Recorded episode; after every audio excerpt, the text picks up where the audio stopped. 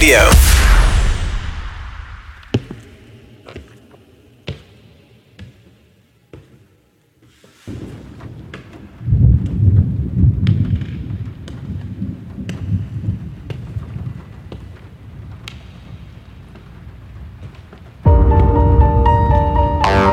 I've wandered through the real world and written to myself from the darkness of the streets inside me. I see people walking through the city and I wonder where have they been and what have the moments of their lives done to them? If they are anything like me, their moments have both held them up and shut them down. Sometimes I just survive, but other times I stand on the rooftop of my being, arms stretched out, begging for more.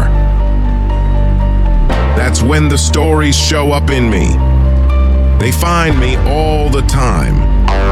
They are made of underdogs and fighters. They are made of hunger and desire, of trying to live decently.